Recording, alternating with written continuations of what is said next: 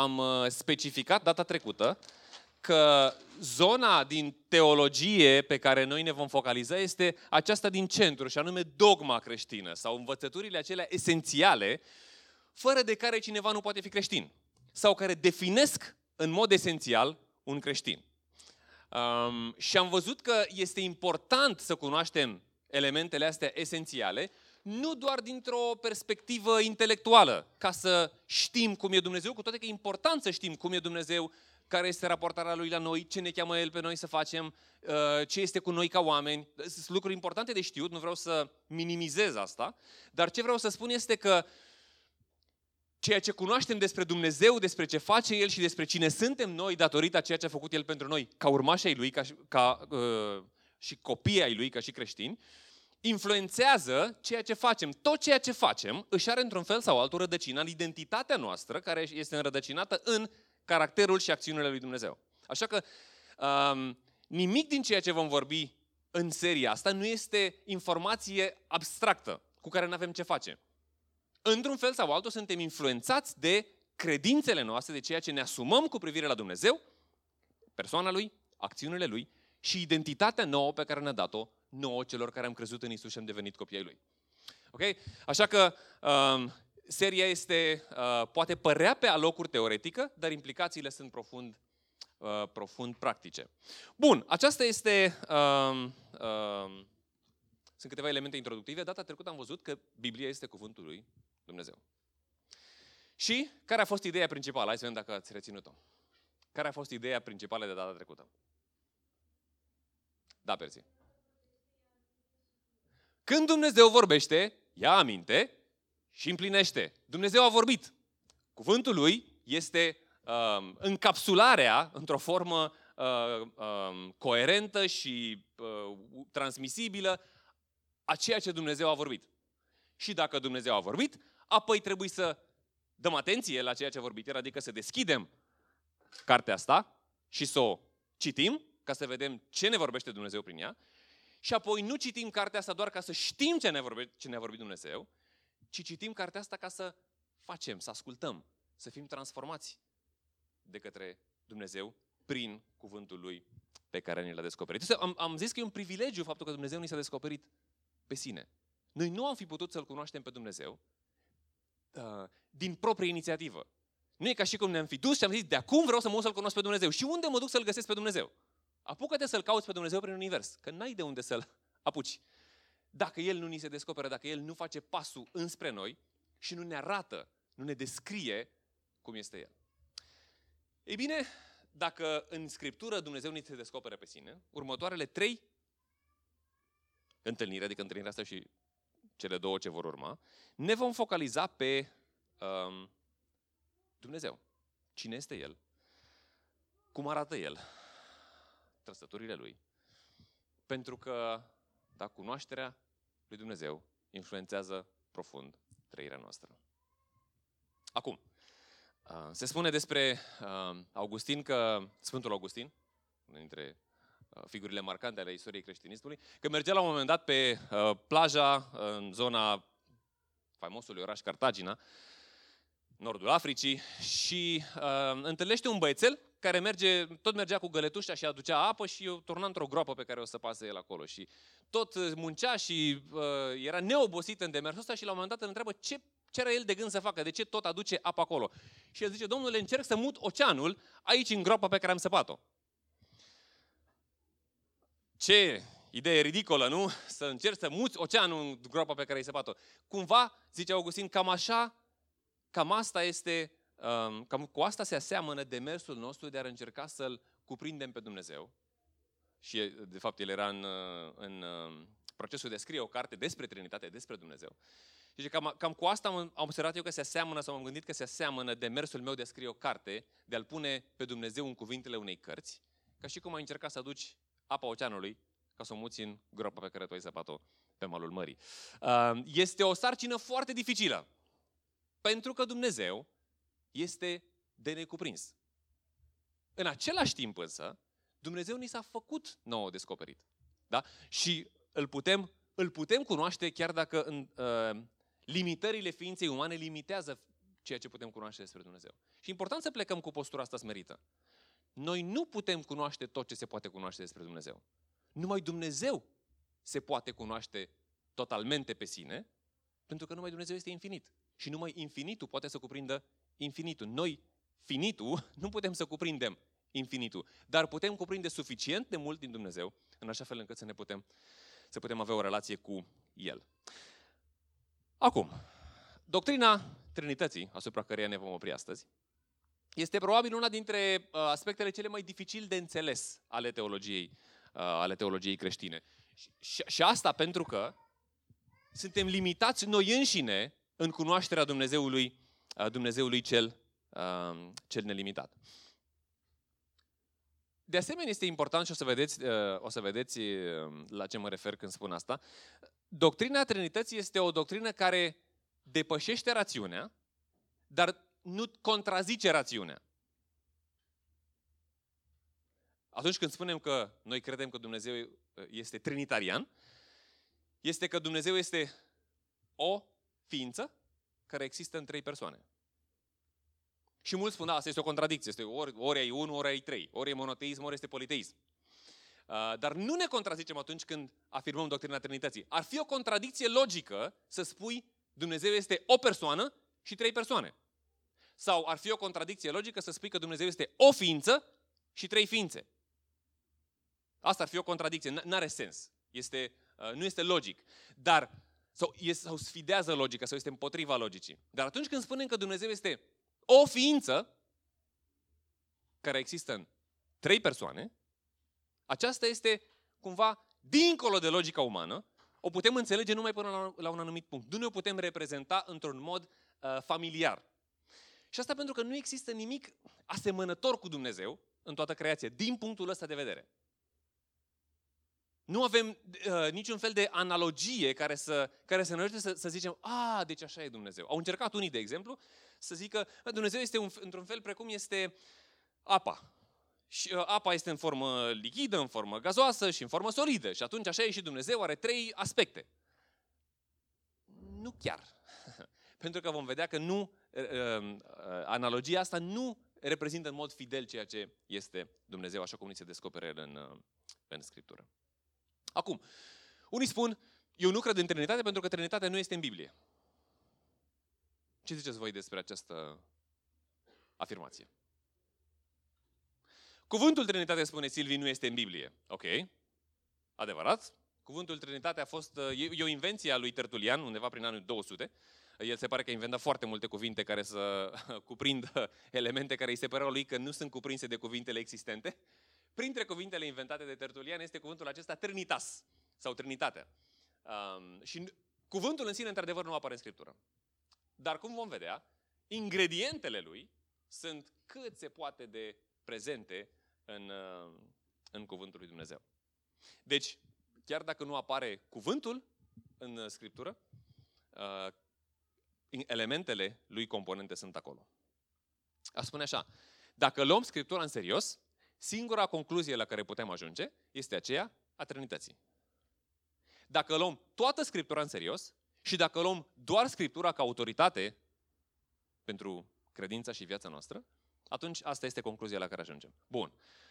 Hai să intrăm în pâine. Mă opriți oricând aveți întrebări, observații legate de ceea ce, ceea ce spun. Sunt trei uh, elemente fundamentale pentru înțelegerea Trinității.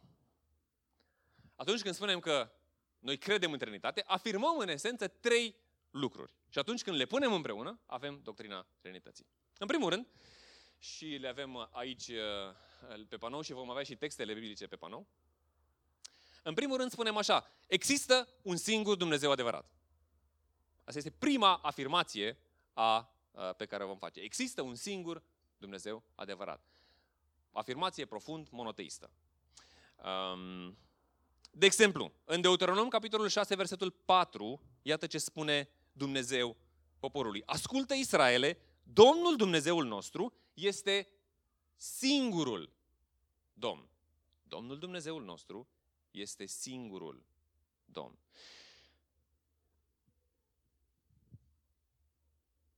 În uh, Isaia, capitolul 43, versetul 10. Iată, tot, tot Dumnezeu vorbește și spune așa. Voi sunteți martorii mei, zice Domnul, voi și robul meu pe care l-am ales, ca să cunoașteți, să mă credeți și să înțelegeți că eu sunt. Înaintea mea nu a fost modelat niciun Dumnezeu. Nici după mine nu va mai fi. Eu sunt Domnul și în afară de mine nu este un alt mântuitor. Și dacă citiți Isaia de la 40 la 48, o să găsiți acolo o mulțime de elemente um, pline de conținut teologic legate de Dumnezeu și de uh, ființa lui, persoana lui, caracteristicile, caracteristicile lui. Tot în Isaia, un alt verset, capitolul 4, uh, 44, versetul 24, spune Așa vorbește Domnul, răscumpărătorul tău, cel care te-a țesut în pântece. Eu sunt Domnul, cel care am făcut toate lucrurile, cel care singur a desfășurat cerurile și cel care singur a întins pământul. Dumnezeu singur a creat tot ceea ce există. Da? Un singur Dumnezeu. Suntem. Eh, credința creștină este o credință, una dintre cele trei credințe monoteiste.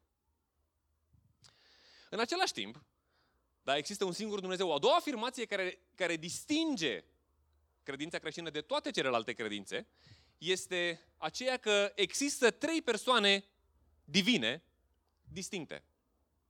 Există un singur Dumnezeu și există trei persoane divine distincte. Tatăl, Fiul și Duhul Sfânt.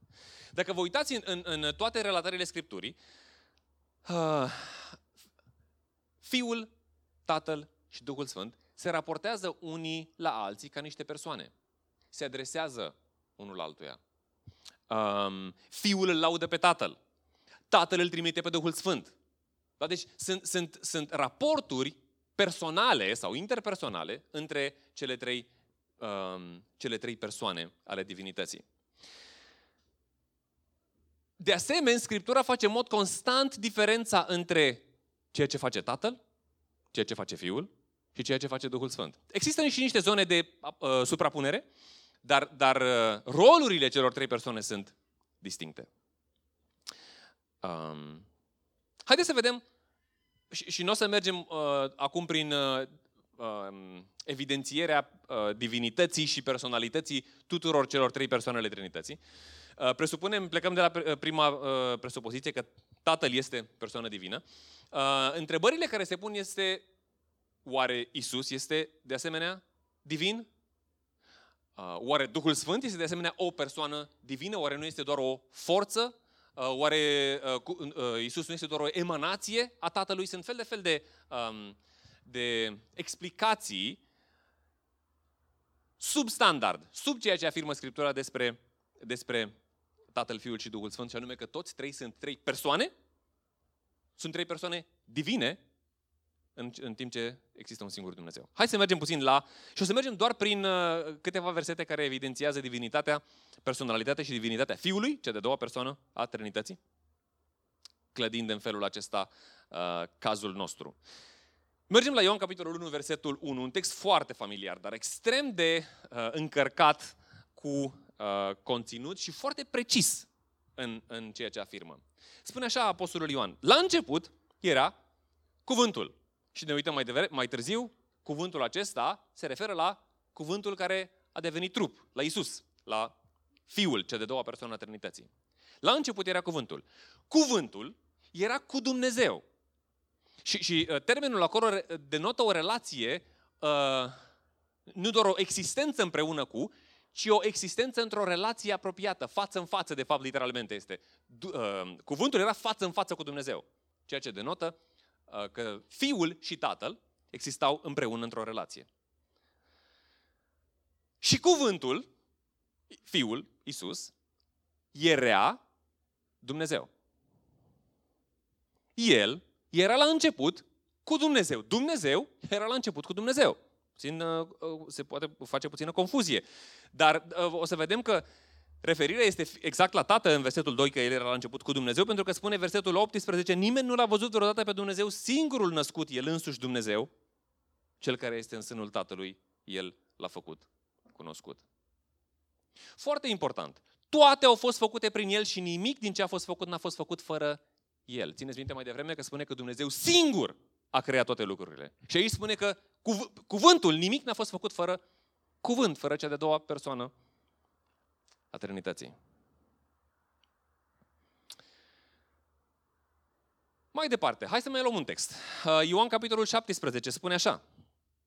Atenție la, la ce afirmații uh, pline de pretenție uh, face Iisus despre sine.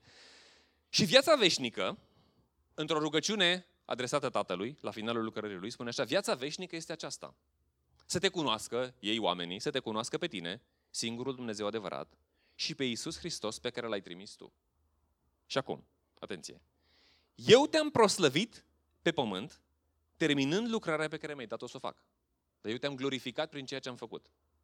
Acum, proslăvește-mă tu, Tată, în prezența ta. Deci tu, Tată, glorifică-mă pe mine, în prezența ta, cu slava sau cu gloria pe care o avem în prezența ta înainte de a fi lumea.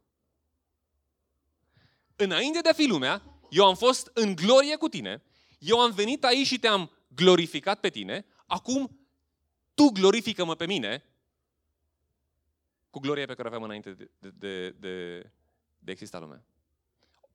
Nu vi se pare că aici este o raportare de egalitate, de pe picior de egalitate? Cine, cine, ce creație, ce creatură ar putea să spună sau să adreseze asemenea cuvinte lui Dumnezeu? Haideți să mai luăm unul. Filipeni 2, capitolul 5. Spune așa um, apostolul Pavel. Încearcă să îi învețe pe creștini, pe creștinii din Filipii, să se raporteze uh, unii la alții într-o, cu atitudine de smerenie. Și uh, după ce îi îndeamnă să fie smeriți și să-și dea întâi toate unii altora, vine și, și le dă o ilustrație. Dar le oferă un argument ilustrativ. Și argumentul ăsta ilustrativ este un citat, se pare, dintr-un imn extrem de timpuriu, uh, un imn creștin. Apropo de cei care spun că doctrina Trinității este o dezvoltare ulterioară, în secolele 2, 3, 4, concilii și așa mai departe. Uh, ăsta este un imn creștin datat în primele două decade de după moartea și învierea lui Isus. Deci este un imn extrem de timpuriu, care spune așa, să aveți în voi gândul acesta care era și în Hristos Isus. Și apoi începe citatul. El măcar că avea natura lui Dumnezeu. Isus, având natura lui Dumnezeu. N-a considerat că a fi una cu Dumnezeu este un lucru de apucat. Sau n-a considerat că trebuie să țină la realitatea asta de a fi una sau de a fi pe picior de egalitate cu Dumnezeu. Ci s-a dezbrăcat de sine, dar o acțiune voluntară, luând natura unui rob și devenind asemenea oamenilor. La înfățișare a fost găsit ca un, ca un om. Um,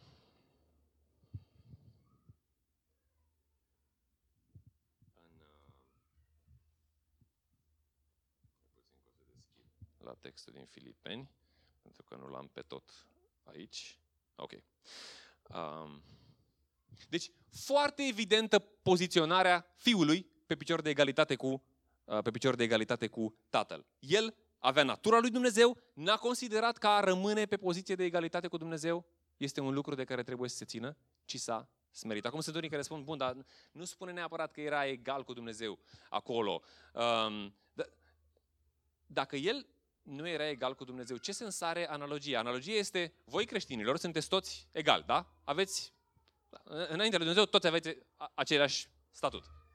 Smerenie înseamnă ca eu și Cosmin, egal fiind, eu să mă smeresc pe mine însumi, să mă pun sub el și să-l slujesc sau să fac ceva cel ce servește interesele lui eventual. Tot la fel, dacă fiul este egal cu tatăl, are sens analogia ca fiul din egalitate cu tatăl să vină și să se smerească pe sine însuși, să se dezbrace de sine însuși și să vină și să facă toată lucrarea de, de, de, de mântuire. Dacă, dacă fiul n-ar fi fost egal cu tatăl, argumentul nu are sens. Nu ai niciun sens să spui că cineva care era oricum inferior vine și se smerește.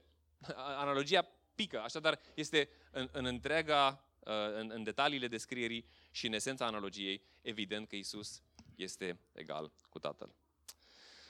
Um, mai mult, iată felul în care se încheie textul. Dumnezeu l-a înălțat, i-a dăruit numele care ne spus, care este mai presus de orice nume, pentru ca în numele lui Isus să se plece orice genunchi din cer, de pe pământ și de sub pământ. Um, asta e o imagine din Vechiul Testament.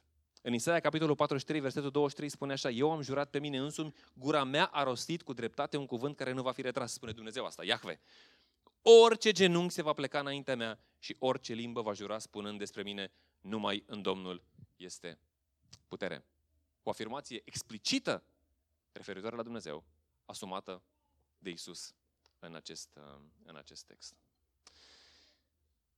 Destul de clar, nu? Că Isus nu este doar un om, nu este doar o persoană specială, nici măcar un, o emanație a Tatălui, ci este o persoană divină cu toate prerogativele aferente. Acum, la prima afirmație există un singur Dumnezeu? Există în același timp trei persoane divine, este cea de-a doua afirmație care, care uh, compune doctrina Trinității. Și cea de treia afirmație este următoarea. Aceste trei persoane sunt co-egale și co-eterne. Termen puțin mai pretențioși, dar cred că înțelegem la ce se referă. Cei trei sunt pe picior de egalitate și cei trei există din totdeauna. N-a existat o vreme în care Fiul nu era și nu a existat o vreme în care Duhul Sfânt să nu fi fost. Așa cum sunt diferite um, încercări uh, ratate din punct de vedere al ceea ce spune Scriptura, de a explica doctrina Trinității, cum că Fiul apare după, Duhul este o emanație, existențe, entități care, există, care au o existență ulterioară. Haideți să vedem. Iarăși, nu o să putem să facem un caz complet, vă recomand uh, materiale de teologie sistematică ce vă, ce vă ajută în privința asta, dar aș vrea să mergem doar pe un singur, o singură linie de argumentare care este, cred eu, suficientă pentru a um, arăta că Fiul este coegal și coetern cu Tatăl. Și anume, faptul că în Vechiul Testament um, revelația de sine a lui Dumnezeu este sub numele de Iahve. Uh, se, există popularul Jehova, dar se pare că este o, o pronunțare uh, eronată a celor patru litere Y, H, W, H. Aceasta este uh, ceea ce avem în limba, în limba ebraică.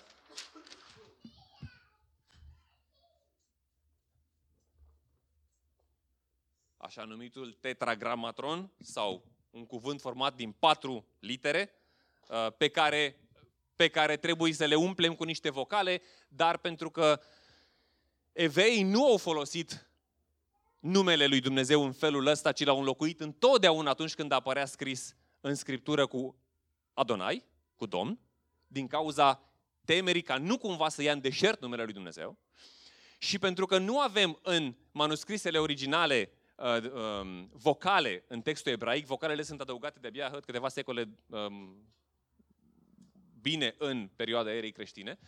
Uh, nu avem decât această, această, um, aceste patru consoane care se pot citi, se pare, cel mai probabil Iahve. Și uh, atunci când Dumnezeu se descoperă lui Moise, se descoperă Iahve, eu sunt cel ce sunt. Și ăsta este numele cel mai frecvent și în mod distinct folosit pentru Dumnezeu în Scriptură. Apare de peste 6.000 de ori. Uh, și uh, toate celelalte nume descriu uh, titulatura lui Dumnezeu, descriu faptul că El este Domn, faptul că El este din categoria divinității, pentru că sunt și alți pretinși Dumnezei. Iahve să spune, eu sunt singurul Dumnezeu, nu există alți Dumnezei. Dar când se descoperă pe sine, Dumnezeu se descoperă sub uh, numele ăsta, Iahve. Când spui Iahve, ăsta este Dumnezeul care s-a descoperit lui Avram, lui Isaac și lui Iacov. Da, singurul Dumnezeu. Bun. Dacă îl puteți urmări uh, aparițiile ei și cred că um, noua, um, noua traducere a Bibliei pune în, în litere, um, în litere în, cu majuscule cuvântul Domn sau Dumnezeu, uh, atunci când acestea apar cu majuscule, asta înseamnă că în spatele cuvântului respectiv este de fapt Iahve. Uh, pentru că evrei, repet, nu o foloseau cuvântul Iahve și întotdeauna îl înlocuiau cu Adonai, cu Domn. Um, și în citirea Bibliei. Și asta se întâmplă și astăzi. Dacă te duci într-o sinagogă și te apuci să spui Iahve, este o mare ofensă pe care, pe care le-o aduci, pentru că întotdeauna trebuie să înlocuiești numele lui Dumnezeu Iahve cu numele da? nu-i spun, nu-l spunem, ci doar ne referim la el, sau cu Adonai, care, care uh, înseamnă Domn. Bun, închidem, închidem paranteza. Dar deci dacă, dacă Isus este Iahve, este demonstrat fără potență de tăgadă că Isus este persoană divină, coeternă, coegală cu Tatăl. Psalmul 102, versetul 25. Spune așa. Tu ai întemeiat la început pământul, iar cerurile sunt lucrarea mâinilor tale. Ele vor pieri, dar tu rămâi, toate se vor învechi ca o haină. Le vei schimba ca pe un veșmânt și ele vor trece, tu însă rămâi același și anii tăi nu se vor sfârși. Și acum dacă vă uitați la primul verset al, al, al uh, acestui uh, psalm, este în mod evident referire la Dumnezeul lui Israel. Dumnezeul lui Avram, Isaac și Iacov. El a întemeiat pământul, el a creat cerurile și așa mai departe.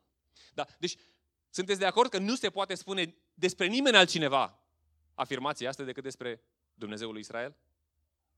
Cine să întemeieze pământul, cine să rămână transcendent creației, dincolo de creație, indiferent ce se întâmplă cu creație, cu creația, rămâne același, anii lui nu se vor sfârși, eternitate? Nu? Este în mod evident o afirmație cu referire la Iahve, la Dumnezeul lui Avram, Isaac și Iacov. Bun. Haideți să vedem în ce fel este mesianic. Deschideți, vă rog, la Evrei, capitolul 1. Evrei, capitolul 1 sau vă uitați aici pe Uh, pe panoul de proiecție. Evrei, capitolul 1, versetul 6, spune așa. Din nou când îl aduce în lume pe întâiul născut, cu referire la Fiul, spune, Dumnezeu spune, toți îngerii lui Dumnezeu să îi se închine. Iar despre îngeri spune, din, v- din vânturi el își face îngeri și din flăcări de foc slujitori. Însă despre Fiul său zice, tronul tău, Dumnezeule, este pe veci de veci, iar sceptrul împărăției tale este un sceptru al dreptății. Tu ai urât dreptatea, tu ai iubit dreptatea și ai urât răutatea, de aceea Dumnezeule, Dumnezeul tău te-a uns cu un de lemn de bucurie mai presus de toate de vrăjmașii, de tova, de, decât pe tovarășii tăi. Atenție! Și, citat, Tu, Doamne, ai întemeiat la început pământul, iar cerurile sunt lucrarea mâinilor tale. Ele vor pieri, dar tu rămâi. Toate se vor învechi ca o haină. Le vei înfășura ca pe un veșmânt și vor fi schimbate ca pe o haină. Tu însă rămâi același și anii tăi nu se vor sfârși. Despre cine vorbește? Despre cine vorbește textul? Despre Isus. Despre cine vorbea textul din Vechiul Testament? Cine este personajul despre care vorbește textul din Vechiul Testament. Despre Iahve. Da? Despre Iahve. Dumnezeu există, într-o, Dumnezeu există o singură ființă, este un singur Dumnezeu, Iahve. În același timp sunt trei persoane. Și aici, cu referire explicită, este la Fiul. Mai avem, mai luăm unul? V-ați plictisit? Hai să mai luăm unul. Haideți să mai luăm încă un, uh, încă un element asemănător. De, uh, Ioan capitolul 12. Zice așa. Ioan capitolul 12 uh, este undeva spre finalul lucrării publice a lui Isus. Și iată ce uh, afirmă uh, autorul Ioan în capitolul 12, versetul 39. De aceea nu puteau crede cu referire la liderii uh, evreilor, liderii religioși. Pentru că Isaia a mai zis, le-a orbit ochii și le-a împietrit inima, ca nu cumva să vadă cu ochii, să înțeleagă cu inima, să se întoarcă la mine și să-i vindec. Isaia a spus aceste lucruri pentru că a văzut slava lui și a vorbit despre el. Totuși, chiar și cei dintre conducători, mulți au crezut în el, dar au iubit mai mult. Uh, dar nu mărturiseau asta din cauza fariseilor, ca să nu fie dați afară din sinagogă, pentru că au iubit mai mult slava oamenilor decât a lui Dumnezeu. Ok, despre cine se spune aici că l-a văzut Isaia? Care este referentul pronumelor? Despre Isus, nu? Bun. Hai să deschidem în Isaia capitolul 1. Isaia capitolul 6, mă scuzați, versetul 1. Hai să vedem pe cine a văzut. Zice așa, în anul morții regelui Uzia l-am văzut pe stăpânul, șezând pe un tron înalt și măreț, marginea mantiei lui, umplând templul. Deasupra lui stăteau serafimi, fiecare avea șase aripi. Două și acoperau fețele, cu două și acoperau picioarele, cu două zburau și strigau unul către altul. Sfânt, sfânt, sfânt este Domnul, Iahve, Domnul oștirilor. Întreg pământul este plin de slava lui. Și se cutremură ușiorii și casa se umple de fum, el strigă, sunt pierdut, pentru că sunt un om cu buze necurate, trăiesc în mijlocul unui popor cu buze necurate, iar ochii mei au văzut pe Domnul, Iahve, Domnul oștirilor. Și mai departe, mergem la versetul uh,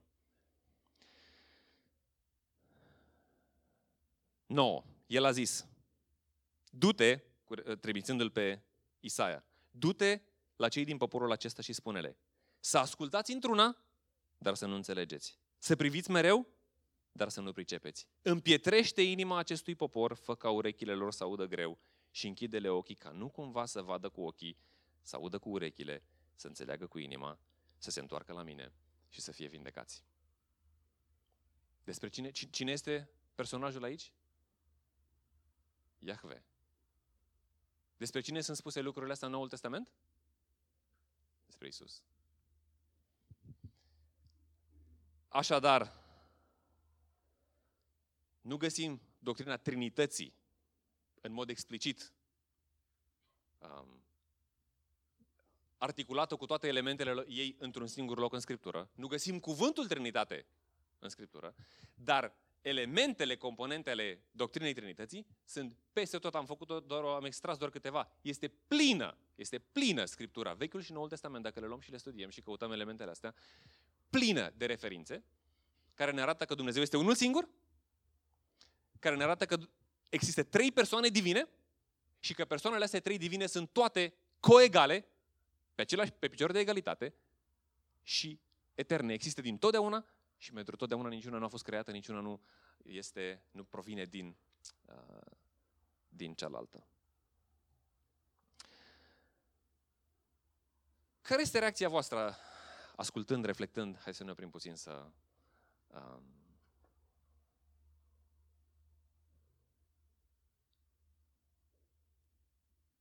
ne asigurăm că asimilăm lucrurile astea. Care este uh, reacția, care este um, reflexia voastră ascultând toate lucrurile astea?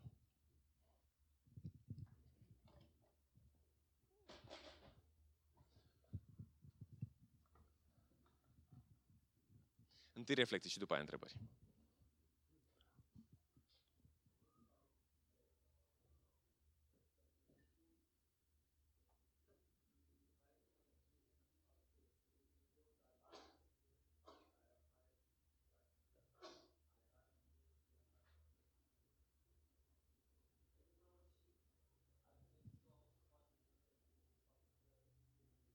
Dacă m-am limitat la asta, aș putea să fac demersul ăsta pentru fiecare din cele trei persoane. Uh, una dintre persoanele care este pusă sub semnul întrebării ca fiind divină este Isus. Și atunci am mers doar pe asta, nu pentru că aici sunt cele mai multe argumente, ci pentru, că, pentru a face un, um, un studiu de caz. Uh, putem extinde exact pe, aceeași, pe, pe același demers și a face același lucru pentru Duhul Sfânt. Nu am făcut-o nu pentru că Duhul Sfânt e mai puțin important sau pentru că sunt mai puține elemente evidente, ci doar pentru că am, m-am limitat la un, uh, la un singur element.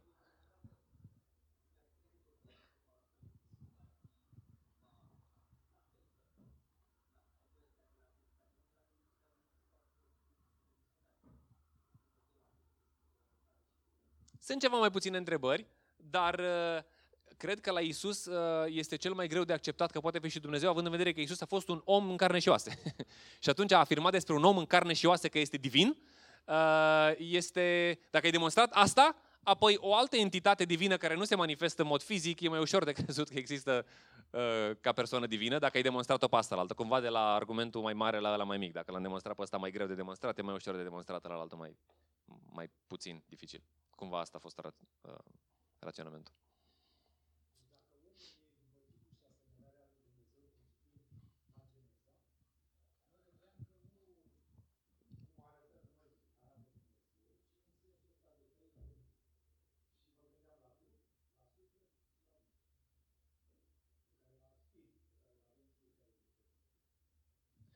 Ce părere aveți de această analogie, apropo de analogii?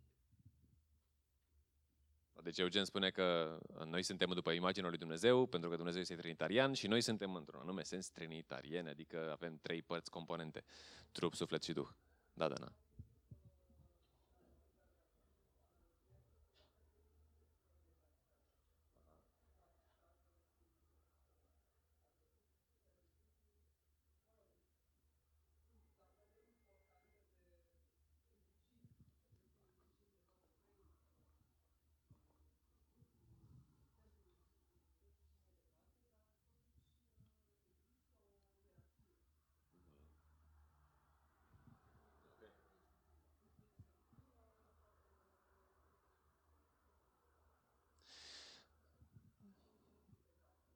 deci nu, Dana spune că nu este egalitate între cele trei elemente. Um, ca să mai uh, facem confuzia sau uh, controversa mai mare, uh, sunt uh, păreri că cele trei elemente nu sunt neapărat trei. Uh, și dacă, de multe ori uh, suflet și duh sunt folosite sinonim um, și sunt alte, deci cumva uh, sunt mai multe cuvinte care sunt folosite pentru partea imaterială a omului, și nu neapărat fiecare des, uh, precizând uh, în mod tehnic um, elemente distincte, divizabile sau cumva separabile din partea imaterială a omului, ci sunt oarecum uh, termeni interschimbabili. Asta este o poziție. Vă puteți uita dacă, dacă o să căutați toate aparițiile lui suflet și toate aparițiile duh, o să vedeți că sunt interschimbabile. Că duh nu se referă strict la capacitatea noastră de relație cu Dumnezeu, așa cum e definită de cei care abor, au poziția asta. Uh, și uh, sufletul se referă doar la facultățile noastre pur umane. Dar asta este o altă discuție, când venim la, la ce spune Biblia despre oameni. Acum suntem la partea despre Dumnezeu. Um,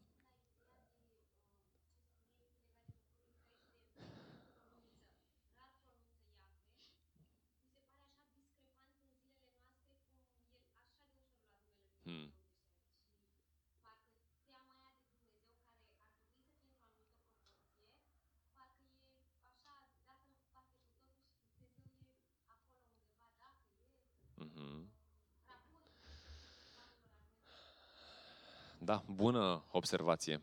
Raportarea noastră la Dumnezeu este uh, oarecum diametral opusă, foarte lejeră uh, în comparație cu raportarea evreilor, care nici nu îndrăzneau să pronunțe numele Iahve al lui Dumnezeu. Da. Da, Mary.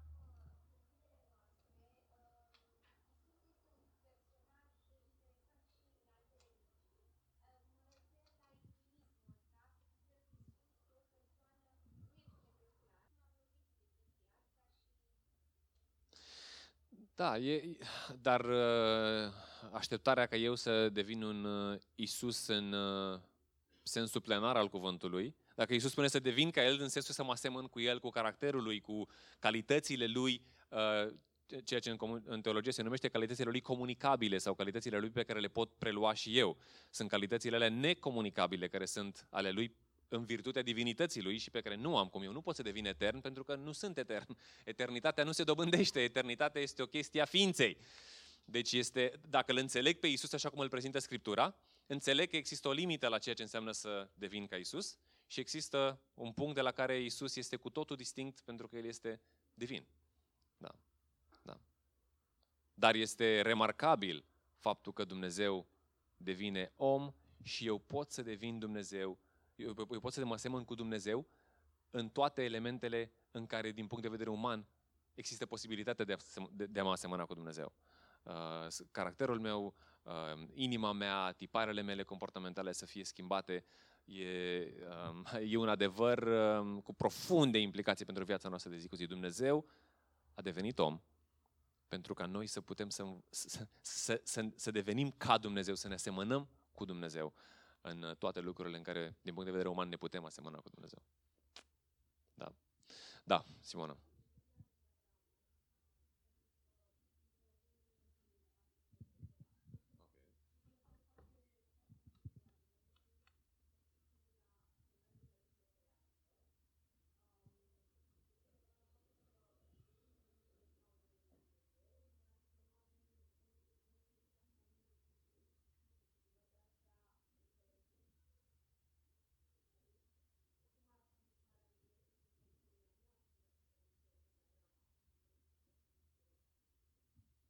Acum, eu, eu doar am descris o realitate, n-am spus că n-ar trebui să o pronunțăm.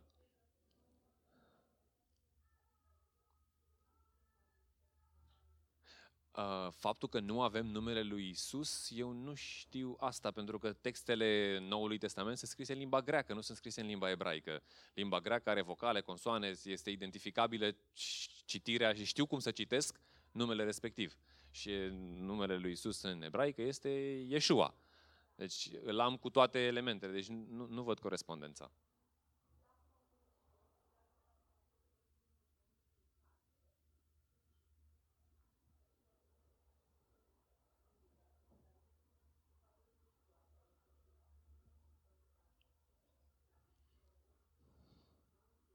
Mhm. Da, acum uh, um, Uh, repet eu, uh, argumentul este al evreilor, nu este al nostru. Noi nu cred că ne ferim să pronunțăm numele lui Dumnezeu. Cred că ceea ce vizează porunca respectivă este să nu luăm în deșert în sensul de a nu batjocori numele lui Dumnezeu, de a nu lua cu ușurătate, de a nu-l duce într-un context defăimător, de a nu... Uh, la asta se referă și la a, a lua în serios pe Dumnezeu și numele Lui reprezentând întreaga Lui ființă, nu doar numele. N-aș uh, insista și nu cred că e, da, nu cred că e uh, o zonă profitabilă să insistăm pe detalii lingvistice, pentru că da, uh, așa, da, există traduceri, există echivalente în diverse limbi ale diverselor nume. Um, da, nu știu cât putem să scoatem de acolo din, din chestiunea asta. Întrebări legate de această doctrină. În cazul în care există. Dani.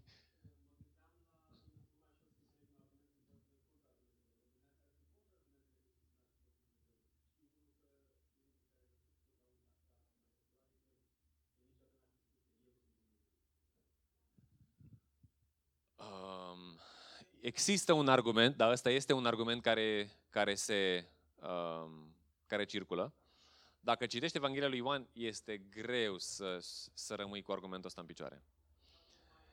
El spune chiar, uh, atunci când, uh, când are conversație cu evrei și zice, înainte să fi fost Avram, eu sunt, eu sunt, este Yahveh, că de asta ăștia nici nu așteaptă să facă proces, pun mâna pe pietre și dau să-l omoare. De ce dau să-l omoare? Pentru că el n-a afirmat niciodată despre sine că e Dumnezeu? Nu, ci spune, nu, tu care ești om, te faci pe tine însuți Dumnezeu, ceea ce e blasfemie. Și până la urmă de asta este întreg procesul lui Isus, întreaga lui relație ad, uh, uh, uh, pe poziții de uh, adversitate cu liderii religioși pe considerentul ăsta. Cine ești tu să te faci Dumnezeu? Uh, așa că este un argument uh, uh, din ignoranță, aș spune, a, a spune că Isus nu a spus despre sine că este Dumnezeu, uh, sau Isus nu a spus despre sine că este divin. Uh, din potrivă, el se, se, se, am citit mai devreme felul în care se raportează la Tatăl și spune eu te-am glorificat, acum tu glorifică pe mine, adică se trage de șireturi într-un limbaj popular cu Dumnezeu. Cine se poate trage de șireturi cu Dumnezeu, toate că nu e cea mai potrivită expresie, dar uh, cine poate vorbi de pe picior de egalitate cu Dumnezeu decât Dumnezeu? Da, este afirmația respectivă, dar afirmația respectivă în context foarte probabil se referă la o, la o unitate de scop și de acțiune mai degrabă decât la o unitate de ființă în contextul respectiv. Cel mai probabil.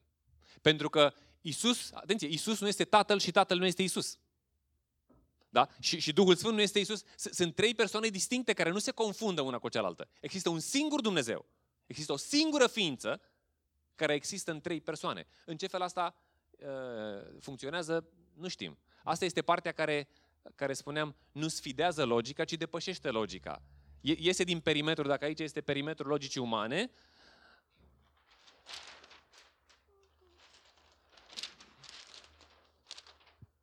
um, dacă ăsta este perimetrul logicii umane, ăsta este Dumnezeu, da? care depășește, ok, înțeleg bucata asta despre Dumnezeu, dar aici un întreg o întreagă arie pe care n-am cum să o înțeleg, nu pentru că Dumnezeu nu vrea să o înțeleg, ci pentru că eu sunt limitat și prin natura mea eu n-am cum să înțeleg tot ce se poate înțelege despre Dumnezeu.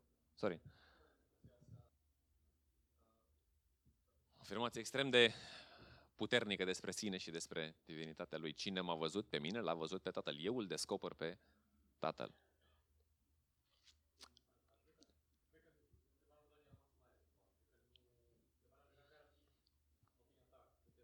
Contraargumente. Uh, contraargumentele sunt că Isus, cum poate un om să fie Dumnezeu? Asta e imposibil. Asta a fost uh, contraargumentul sau obiecția fariseilor și uh, cărturarilor și liderilor religioși. Cum poate un om să fie Dumnezeu? O altă întrebare este cum poate Dumnezeu să moară? Uh, dacă Dumnezeu este etern, ce înseamnă că Dumnezeu moare? Și asta e o întreagă discuție, ce înseamnă că uh, un Dumnezeu care moare, un Dumnezeu care suferă. Um, și cam astea sunt contraargumentele legate de Isus ca fiind, uh, ca fiind divin. Sunt alte argumente care spun că Evanghelia lui Ioan este um, o dezv- care are foarte multe argumente dintre toate Evangheliile, are cele mai multe argumente privire la divinitatea lui Isus și mulți spun că Evanghelia lui Ioan este mult mai târzie decât ea de fapt. Uh, argumente care nu țin. Cam toată lumea e de acord că Evanghelia lui Ioan e scris în primul secol. Nu, sunt păreri neinformate și neserioase și de la oameni fără greutate care spun că Evanghelia lui Ioan e scrisă mai târziu de primul secol și chiar dacă nu ai Evanghelia lui Ioan, să zicem, am citit uh, din Filipeni, Filipeni capitolul 2, imnul respectiv, care mai, mai toată lumea știe și e de acord că este un, un, un citat dintr-un imn creștin, um, pentru că și forma lui este foarte uh, poetică, um, este foarte timpurie. Deci, um, cam astea sunt uh, argumentele. Da, Sorin.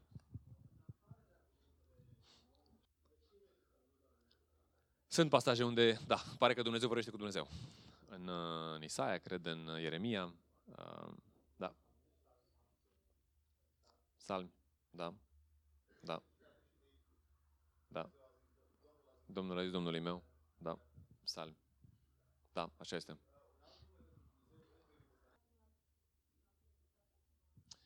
Foarte pertinentă observație. Dacă Dumnezeu e așa cum, cum îl înțelegem uh, din puținele elemente prezentate în dimineața asta, uh, ce ar însemna și cum ar trebui să se schimbe raportarea noastră la el.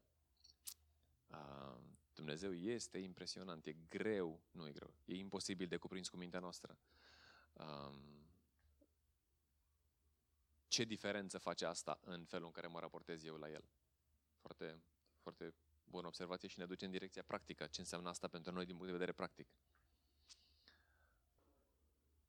Ok, ce facem cu afirmații? Este întrebarea, ce facem cu afirmații precum uh, tatăl, fiul nu știe și numai tatăl știe? Și prima afirmație de care ai spus-o? A, fiul ascultă de tatăl. Ok. La cea de-a doua, uh, trebuie să fim atenți la afirmațiile lui Isus pe care el le face ca om în umanitatea lui. Uh, sunt multe lucruri, el spune așa, tot ceea ce fac, nimic nu fac, nu fac de la mine, ci numai ce mi-a dat tatăl să fac. Uh, tot ceea ce fac, face, spune, prin puterea Duhului Sfânt atunci uh, și, și, și toate elementele astea și altele pre, precum ele, care, care uh, denotă un Isus cu limite, sunt niște limite autoimpuse. În esență, ceea ce spun teologii, uitându-se la toată suma afirmațiilor ăstora, aducând împreună cu ele toate celelalte afirmații care spune că El este Jehova, Creatorul, atotputernic și așa mai departe, duce la concluzia că Isus, în Uh, perioada lui de trăită pe pământ, și o să vedem asta săptămâna viitoare, când vorbim, vorbim despre persoana lui Hristos mai plenar, um, își limitează exercitarea independentă a atributelor lui divine. Și tot ce face, face în dependență de Tatăl și face condus de Duhul Sfânt.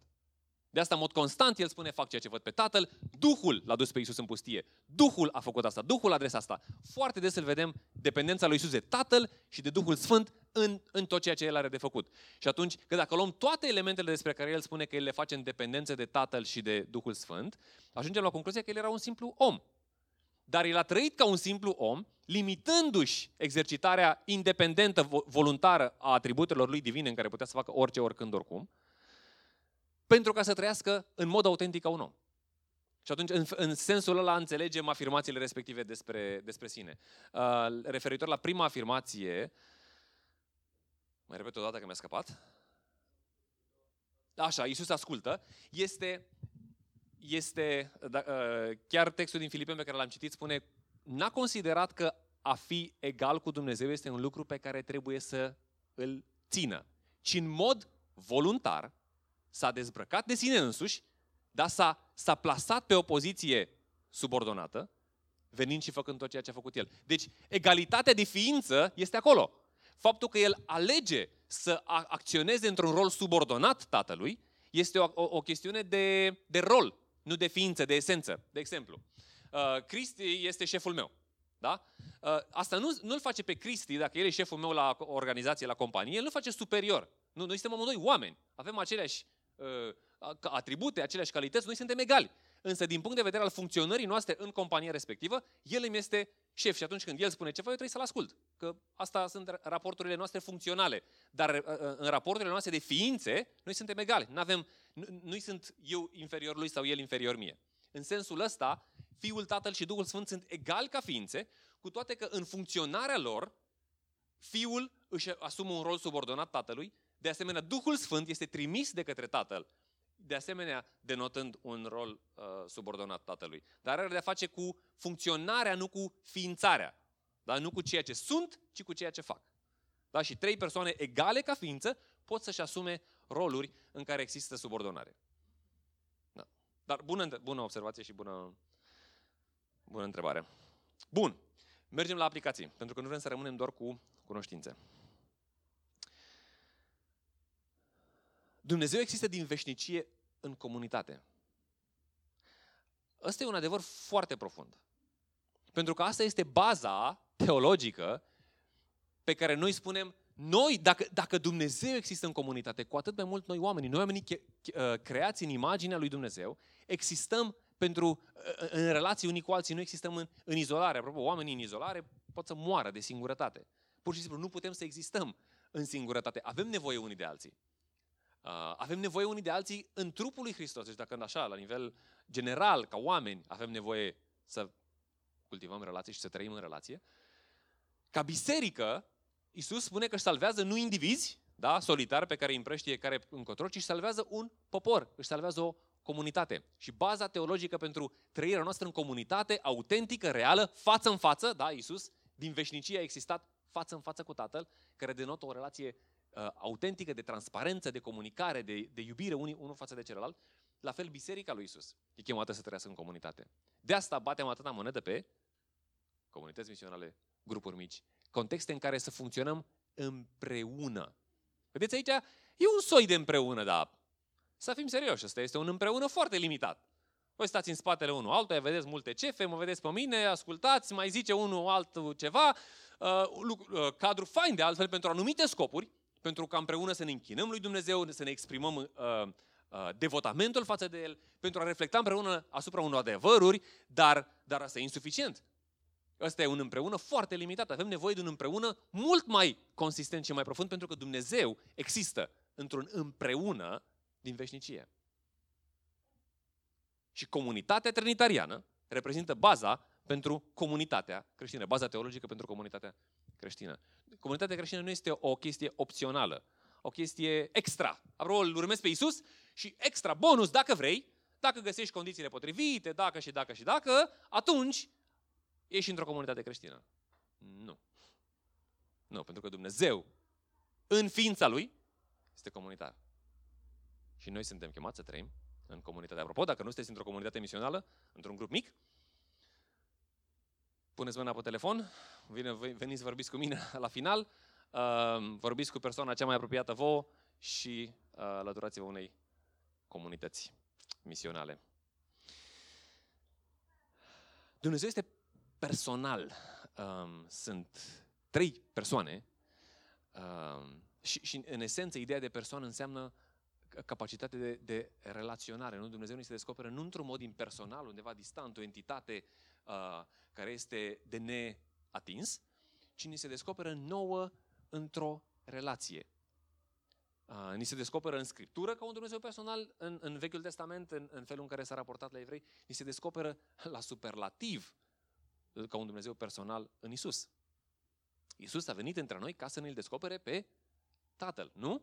Uh, și el vine și clădește relații. Are 12 ucenici, trei dintre ei sunt foarte apropiați, vine și își împărtășește cu, cu ei greutățile. Uh, atunci când Isus este în cea mai dificilă, uh, în cel mai dificil moment în grădina Ghețimanii, își ia împreună cu el trei prieteni. Și ce veniți împreună cu mine ca să vegheați. Și își, își, își um, dezvăluie cele mai profunde lupte și trăiri. Și spune, sufletul meu este cuprins de o întristare de moarte.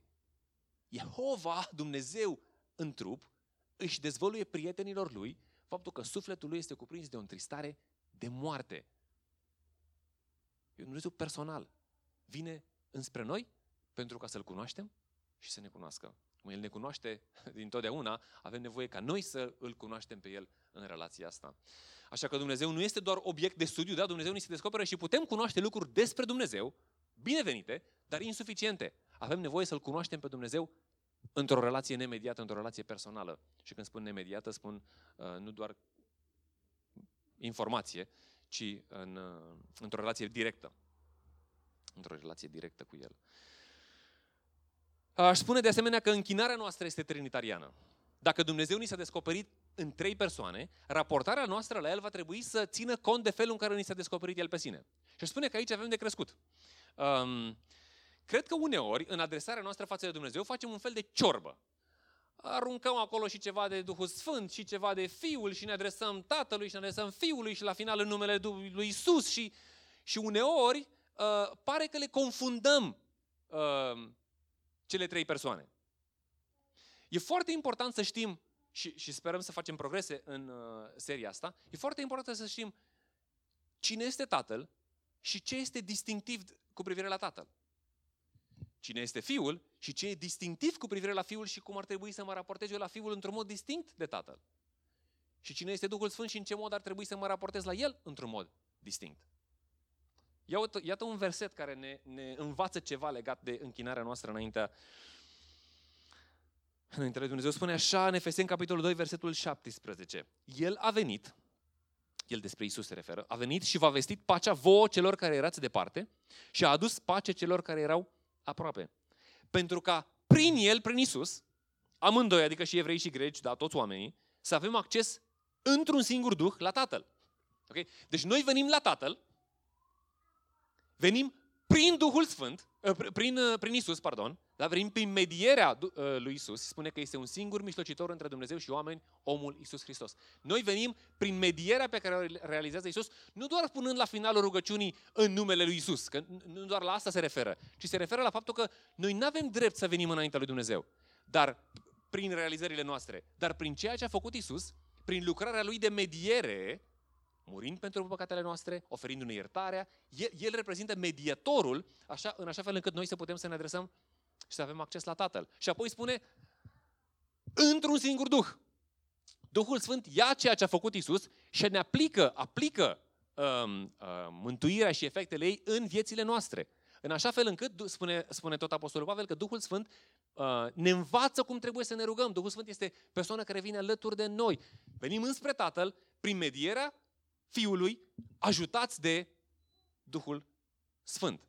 Sunt doar, e doar așa o, o felie din ceea ce fac cele trei persoane. E foarte important să învățăm să ne raportăm la Dumnezeu așa cum ni s-a descoperit El. Și Dumnezeu ni s-a descoperit în cele trei persoane și trebuie să învățăm ce e distinct cu privire la cele trei persoane, în același timp ce este comun. Pentru că există elemente comune celor trei persoane. Și închinarea noastră ar trebui să fie informat trinitariană și uh, să știm, pe baza ceea ce ne revelează Dumnezeu despre sine, cum ne, cum ne adresăm, cum ne adresăm Lui.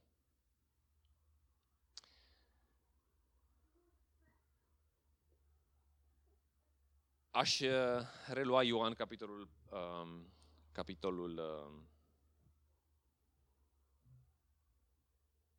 1. De fapt, aș citi întâi capitolul 14, uh, ceea ce spune uh, textul pe care l-a citat, uh, l-a citat Sorin. Atunci când um, ucenicii vor să-L vadă pe Tatăl, nu? spune uh, în, în dialogul cu uh, cei 12, Toma zice, Doamne, nu știm unde te duci, cum putem ști calea? Și Iisus afirmă despre sine, eu sunt calea, adevărul și viața. Nimeni nu vine la Tatăl decât prin mine. Eu sunt mediatorul, da? Ce spuneam puțin mai devreme eu sunt cel care asigură accesul către Tatăl. Noi vrem, venim înspre Tatăl, Isus este cel care ne asigură accesul. Dacă m-ați cunoscut pe mine, îl veți cunoaște și pe Tatăl meu. Și de acum îl cunoașteți și l-ați văzut. Filip i-a zis, Doamne, arată-ne-l pe Tatăl. Și ne e suficient, ne e de ajuns. Isus i-a răspuns, de atâta timp sunt cu voi și nu m-ai cunoscut, Filip. Cel ce m-a văzut pe mine, l-a văzut pe Tatăl. Pentru că eu îl descoper pe Dumnezeu. Și felul în care, uh, în care ni s-a descoperit a fost atât prin viața lui, Da? Trăirea lui, exemplul lui, cuvintele lui, toate elementele astea. Um, dar ni-l descoperă, uh, ni-l descoperă pe Dumnezeu și inima lui Dumnezeu și dorința lui Dumnezeu de a avea o relație cu noi, uh, la modul suprem, în ceea ce s-a întâmplat la cruce. În finalul vieții lui. Uh, de aceea spune că um, în, uh, în Ioan capitolul 1, versetul 11, a venit la cei care erau ai lui, da, evrei, și ai săi nu l-au primit, însă tuturor celor ce l-au primit, adică celor ce cred în numele lui, le-a dat dreptul să devină copii ai lui Dumnezeu. Și cuvântul a devenit trup și a locuit printre noi, iar noi am privit slava lui, o slavă ca a singurului născut din Tatăl, plin de har și de adevăr. Îl putem cunoaște pe Dumnezeu. Asta e un privilegiu. Um, Dumnezeu ni s-a făcut accesibil, nu doar dându-ne informații despre sine, și apropo, descoperirea asta de sine lui Dumnezeu este progresivă. Uh, Dumnezeu se descoperă lui Avram și apoi descoperă, li, se, li se descoperă mai în detaliu întregului poporul al lui Israel prin Moise, prin toate legile și cum se pot apropia de Dumnezeu și cum pot avea o relație cu Dumnezeu. Uh, și continuă descoperirea asta de Dumnezeu, uh, descoperirea asta de sine a lui Dumnezeu, um, culminând la cruce, culminând cu Isus, viața lui, moartea lui, învierea lui. Uh, e un privilegiu să-L cunoaștem pe Dumnezeu. E un privilegiu că El ni se face accesibil, e un privilegiu că prin Isus El ne dă și calea. Pentru că altfel l-am fi putut admira de departe, dar să nu avem niciun fel de acces la El, pentru că pe baza realizărilor noastre, niciunul dintre noi n-am fi putut să, să avem o relație cu Dumnezeu. Am fi putut avea informații despre Dumnezeu, n-am fi avut nicio șansă să avem o relație cu Dumnezeu. Dar Isus nu doar ne oferă informații despre Dumnezeu, ci Isus ni se, ne oferă o cale în așa fel încât noi să-L cunoaștem pe Dumnezeu, ba mai mult, să-L cunoaștem atât de bine, să ajungem într-o relație atât de apropiată, încât să-i putem spune, Tată. Cea mai apropiată, cea mai intimă tip de relație, și anume părinte-copil. Și asta doar prin Isus. Așa că nu este nimic de mirare că de fiecare dată ne amintim de ce a făcut Isus pentru noi, luând din pâine, luând din vin, care sunt simboluri ale uh, sacrificiului Lui pentru noi, în locul nostru, ca să nu primim noi pedepsa lui Dumnezeu, ci să primim iertarea lui Dumnezeu și să primim accesul ăsta liber uh, înainte Lui. Așa că dacă sunteți beneficiarii uh, ofertei este medierii este pe care Iisus o realizează între noi și Dumnezeu, beneficiarii iertării, beneficiarii primirii în familia lui Dumnezeu prin credință, Asta este o ocazie excelentă de a ne reaminti împreună luând o bucată de pâine, un pahar de vin. Uh, și vă invit să faceți asta, să veniți aici în față, să luați un, un uh, pahar de vin și o bucată de pâine, apoi să mergem împreună, uh, mergem la locurile noastre fiecare și împreună uh, să luăm din pâine și din vin. Și uh, vă voi invita să vă rugați, facem grupuri de două persoane, Um, și dacă un, unul singur dorește să se roage, e ok. Dacă amândoi vreți să vă rugați, e ok. Um, dacă nu, um, puteți lua din pâine și din vin. Dacă nu vă identificați cu lucrurile astea, este o bună ocazie să reflectați și să vă gândiți și eventual persoana care este alături de voi să se roage pentru voi. Ca adevărurile astea să devină uh, partea vieții voastre, să devină realități transformatoare. Realități care, um, care vă aduc în relația asta despre care am vorbit aici, uh, mediată de Isus, în care să putem să stăm înaintea lui Dumnezeu și să-i spunem Tată. Așa că haideți să luăm din uh, un pahar de vin și o bucată de pâine și ne întoarcem la locurile noastre și ne rugăm câte doi și apoi o să închei eu cu o rugăciune comună.